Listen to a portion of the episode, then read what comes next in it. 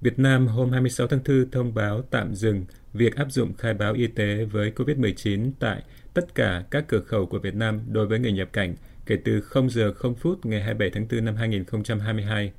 Theo Bộ Y tế, Thứ trưởng Nguyễn Trường Sơn của Bộ này đã ký văn bản hỏa tốc để thông báo quyết định trên, vì tại Việt Nam, dịch cô vít mười chín đã được kiểm soát trên phạm vi toàn quốc với tỷ lệ bao phủ vaccine phòng cô vít mười chín cao. Ngoài ra, Bộ này cũng nêu lý do dẫn tới việc tạm dừng khai báo y tế nhập cảnh là vì dịch cô vít mười chín đã ghi nhận tại hầu hết các nước trên thế giới, đã có vaccine phòng bệnh đặc hiệu và có hiệu quả, và trong thời gian gần đây, dịch đã có xu hướng giảm cả số mắc và tử vong trên phạm vi toàn cầu. Tuy nhiên, văn bản của Bộ Y tế vẫn yêu cầu việc duy trì giám sát hành khách nhập cảnh tại các cửa khẩu theo quy định của Luật phòng chống bệnh truyền nhiễm và kiểm dịch y tế biên giới. Theo nhận định của vê en Express, quyết định này của Bộ Y tế đã nới lỏng biện pháp phòng chống dịch, tạo điều kiện thuận lợi cho người dân, khách du lịch đến hoặc về Việt Nam. Báo điện tử này nêu ví dụ về tình trạng bị ùn ứ do phải khai báo y tế điện tử và chờ nhân viên sân bay kiểm tra tại sân bay Tân Sơn Nhất ở thành phố Hồ Chí Minh.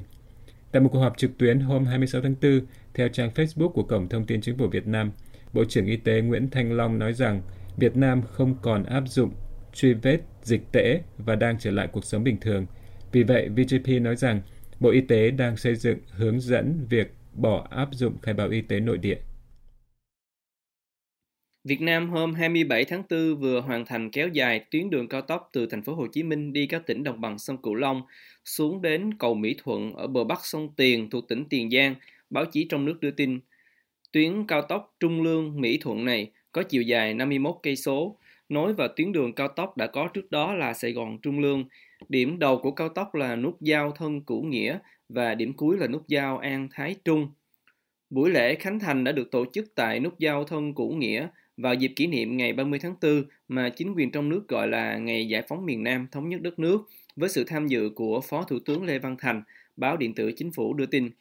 Theo tờ báo này, thì sau khi khánh thành, thì tuyến cao tốc này sẽ được đưa vào lưu thông không thu phí trong vòng sáu mươi ngày, kể từ bảy giờ rưỡi ngày ba mươi tháng tư năm hai nghìn không trăm hai mươi hai. Tốc độ tối đa được quy định trên cao tốc này là tám mươi ki lô mét một giờ, còn tốc độ tối thiểu là sáu mươi ki lô mét một giờ.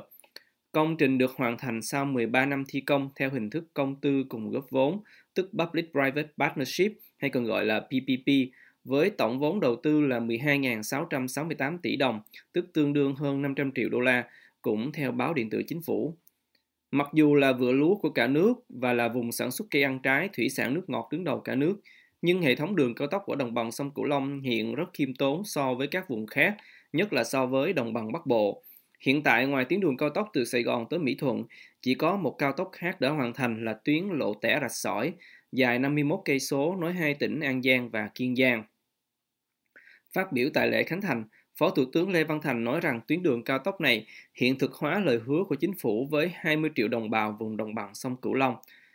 Theo lời ông Thành được trang Chính phủ dẫn lại, thì tuyến cao tốc này góp phần tạo động lực và không gian phát triển mới cho Tiền Giang và các tỉnh lân cận, hình thành mạng lưới giao thông đồng bộ, hiện đại nhằm thúc đẩy kinh tế xã hội. Ở vùng đồng bằng sông Cửu Long, Chính phủ Việt Nam đặt mục tiêu đến năm hai nghìn không trăm hai mươi ba tiếp tục nối dài tuyến cao tốc này từ Mỹ Thuận đến Cần Thơ có chiều dài hai mươi ba ki lô mét và đến hết năm hai nghìn không trăm hai mươi lăm kéo dài từ Cần Thơ đến Cà Mau có chiều dài một trăm lẻ chín ki lô mét. Mục tiêu cho đến năm hai nghìn không trăm hai mươi hai là hoàn thành ba trăm sáu mươi mốt ki lô mét đường cao tốc trên tuyến Bắc Nam để hướng đến hoàn chỉnh tuyến toàn tuyến.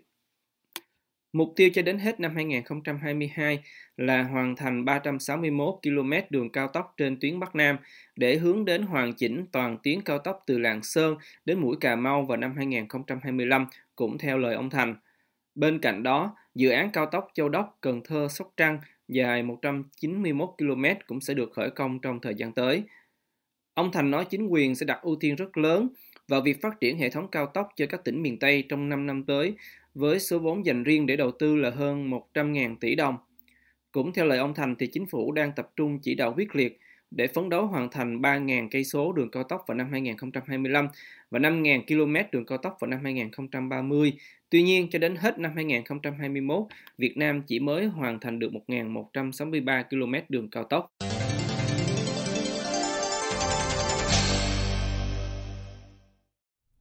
Lực lượng gìn giữ hòa bình Việt Nam hôm hai mươi bảy tháng tư làm lễ xuất quân, đội công binh số một và Bệnh viện giã chiến cấp hai số bốn đi tham gia nhiệm vụ của Liên Hợp Quốc tại phái bộ lực lượng an ninh lâm thời của Liên Hợp Quốc ở Abyei.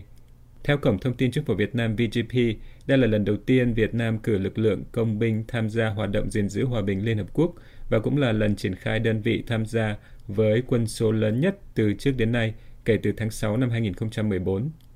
Theo vê giê pê, đội công binh gìn giữ hòa bình tới tham gia phái bộ lực lượng an ninh lâm thời của Liên Hợp Quốc gồm có một trăm tám mươi tư người, trong đó có hai mươi mốt nữ quân nhân và họ đã có thời gian chuẩn bị hơn năm năm. Cổng thông tin này dẫn lời Thiếu tướng Hoàng Kim Phụng, Cục trưởng Cục Gìn giữ Hòa bình Việt Nam nói rằng nhiệm vụ của đội công binh do Liên Hợp Quốc đề xuất với phía Việt Nam gồm hai nhiệm vụ chính: xây dựng các công trình như sân bay, bến cảng, công trình thoát nước, lán trại, khoan giếng, phục vụ người tị nạn ở vùng biên giới. Nhiệm vụ thứ hai là xây dựng nhà cao tầng.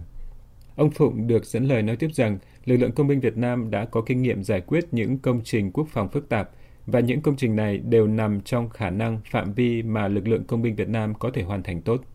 Hồi đầu năm nay, như vê o a tiếng Việt đã đưa tin, Đại sứ quán Anh ở Hà Nội cho biết rằng tùy viên quốc phòng Vương quốc Anh cùng các chuyên gia của quân đội Anh đã có cuộc trao đổi rất hữu ích với Cục Gìn giữ Hòa bình Việt Nam nhằm giúp đội công binh và các lực lượng sắp triển khai đến Abyei tại Sudan, Nam Sudan. Cơ quan ngoại giao này nói thêm rằng Bộ Quốc phòng của Vương quốc Anh đã tư vấn cho việc triển khai lần đầu tiên của lực lượng gìn giữ hòa bình của Việt Nam tới phái bộ Liên Hợp Quốc tại Nam Sudan và tự hào được hỗ trợ Việt Nam trong nhiệm vụ thứ hai này. Việt Nam hôm hai mươi sáu tháng tư đã hòa cùng một trăm chín mươi hai thành viên khác của Đại hội đồng Liên Hiệp Quốc nhất trí thông qua nghị quyết yêu cầu năm thành viên thường trực của Hội đồng Bảo an phải biện minh cho sự phủ quyết của họ. Nghị quyết này vốn được đề xuất lần đầu tiên cách nay hơn hai năm, quy định Đại hội đồng sẽ được triệu tập trong vòng mười ngày làm việc sau khi xảy ra phủ quyết ở Hội đồng Bảo an để tranh luận về hoàn cảnh mà quyền phủ quyết được đưa ra, theo nội dung nghị quyết được a ép pê dẫn lại.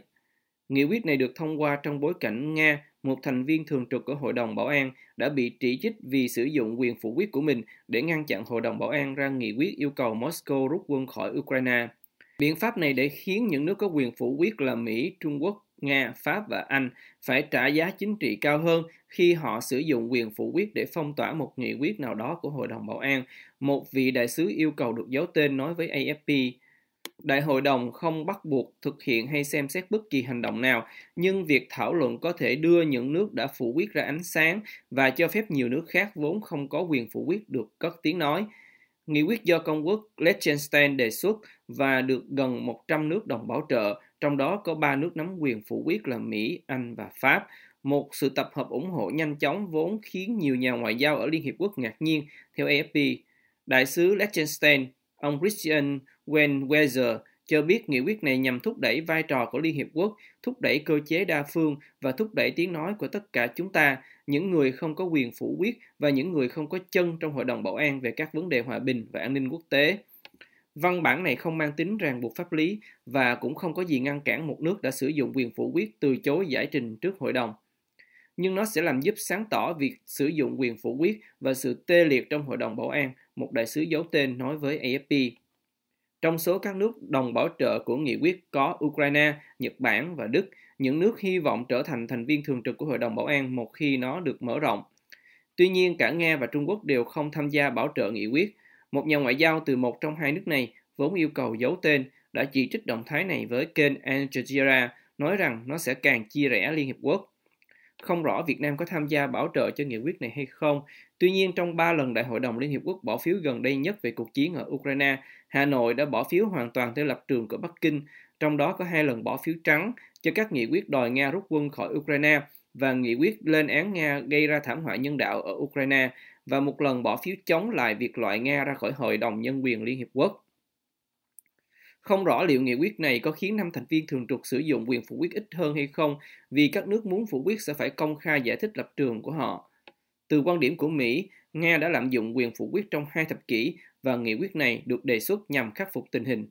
Nhưng cả Brazil và Ấn Độ, hai ứng cử viên tiềm năng cho vị trí thành viên thường trực, đều không nằm danh sách đồng bảo trợ mà a ép pê có được. Khi trình bày nghị quyết trước Đại hội đồng vào sáng ngày hai mươi sáu tháng tư, ông Wenaweser đã ám chỉ đến cuộc xâm lược Ukraine của Nga vào ngày hai mươi bốn tháng hai và việc Hội đồng Bảo an không thể hành động do sự phủ quyết của Nga. Chưa bao giờ cần phải có cơ chế đa phương hiệu quả như ngày nay và chưa bao giờ cần phải đổi mới mạnh mẽ hơn để đảm bảo vai trò trung tâm và tiếng nói của Liên Hiệp Quốc như hiện nay. Phó Đại sứ Mỹ Richard Mill phát biểu sau cuộc bỏ phiếu rằng Washington cực kỳ lo ngại trước xu hướng lạm dụng quyền phủ quyết của Nga trong thập kỷ qua và dẫn ra các nghị quyết mà Moscow đã phủ quyết từ đưa Syria ra tòa án hình sự quốc tế cho đến phản đối Nga sát nhập bán đảo Crimea của Ukraine và yêu cầu Nga ngay lập tức ngừng cuộc xâm lược Ukraine. Đại sứ Barbara Woodward của Anh, vốn đã không sử dụng quyền phủ quyết kể từ năm một nghìn chín trăm tám mươi chín, gọi nghị quyết này là một bước theo đuổi duy trì hòa bình và an ninh quốc tế và nói thêm, chúng tôi thích giành được thêm phiếu hơn là sử dụng quyền phủ quyết để ngăn chặn hành động của hội đồng. Pháp cũng đồng tài trợ cho nghị quyết, nhưng Phó Đại sứ Natalie Rothschild cho biết họ không tin đại hội đồng có thể trở thành bên phán xét Hội đồng Bảo an. Bà nói rằng đó là lý do tại sao Pháp và Mexico đã thúc đẩy sáng kiến về quyền phủ quyết trong nhiều năm. Sáng kiến này yêu cầu năm thành viên thường trực hội đồng tự nguyện ngưng dùng quyền phủ quyết trong trường hợp xảy ra tội ác hàng loạt. Bà cho biết đề xuất này đã được một trăm lẻ năm nước ủng hộ và kêu gọi tất cả các quốc gia, nhất là bốn thành viên thường trực khác tham gia. Phó Đại sứ Nga Gennady Kusmin gọi quyền phủ quyết là nền tảng của cấu trúc Liên Hiệp Quốc và cảnh báo nếu không có nó, Hội đồng Bảo an sẽ trở thành cơ quan bù nhìn, chỉ có việc thông qua các quyết định đáng nghi vấn, vốn được đa số các nước thành viên Liên Hiệp Quốc áp đặt và khó lòng thực hiện. Một Hội đồng Bảo an mang tính đại diện phản ánh hệ thống quốc tế hiện tại là trung tâm của việc duy trì hòa bình và an ninh quốc tế và cho tương lai của tổ chức này, Đại sứ Brazil Ronaldo Costa Filho phát biểu trước Đại hội đồng. Phó Đại sứ Ấn Độ Ravindra Raigut Tahali nói rằng một thiểu số mạnh miệng những người phản đối vốn ủng hộ hiện trạng trong Hội đồng Bảo an đã bắt nỗ lực cải cách làm con tin. Ông nói rằng nghị quyết này bỏ ra qua nguyên nhân gốc rễ của vấn đề là tái cấu trúc Hội đồng Bảo an để phản ánh thực tế địa chính trị đương đại. Cải cách Hội đồng Bảo an, cơ quan được giao trách nhiệm theo hiến chương Liên Hiệp Quốc là đảm bảo hòa bình và an ninh quốc tế, đã được bàn thảo và tranh luận trong hơn bốn mươi năm. Nhưng tất cả các nỗ lực cải cách trước đây, bắt đầu từ năm một nghìn chín trăm bảy mươi chín, đã thất bại vì sự cạnh tranh giữa các nước và các khu vực, đã ngăn chặn đạt đồng thuận về quy mô, thành phần và quyền hạn của Hội đồng mở rộng. Đến nay, đã có hơn hai trăm dự thảo nghị quyết khác nhau đã bị phủ quyết ở Hội đồng Bảo an. Theo hồ sơ của Liên Hiệp Quốc, các chủ đề từng bị phủ quyết bao gồm từ chiến tranh Triều Tiên và cuộc xung đột Israel-Palestine cho đến biến đổi khí hậu, báo cáo về kho vũ khí. Liên Xô cũ và người kế nhiệm Nga đã phủ quyết nhiều nhất cho đến nay, tiếp theo là Mỹ. Kể từ năm một nghìn chín trăm bốn mươi sáu đến nay, Liên Xô và sau này là Nga đã dùng quyền phủ quyết nhiều nhất đến một trăm bốn mươi ba lần, đứng thứ hai là Mỹ với tám mươi sáu lần, bỏ xa ba thành viên thường trực còn lại là Anh với ba mươi lần và Trung Quốc và Pháp với đồng mười tám lần.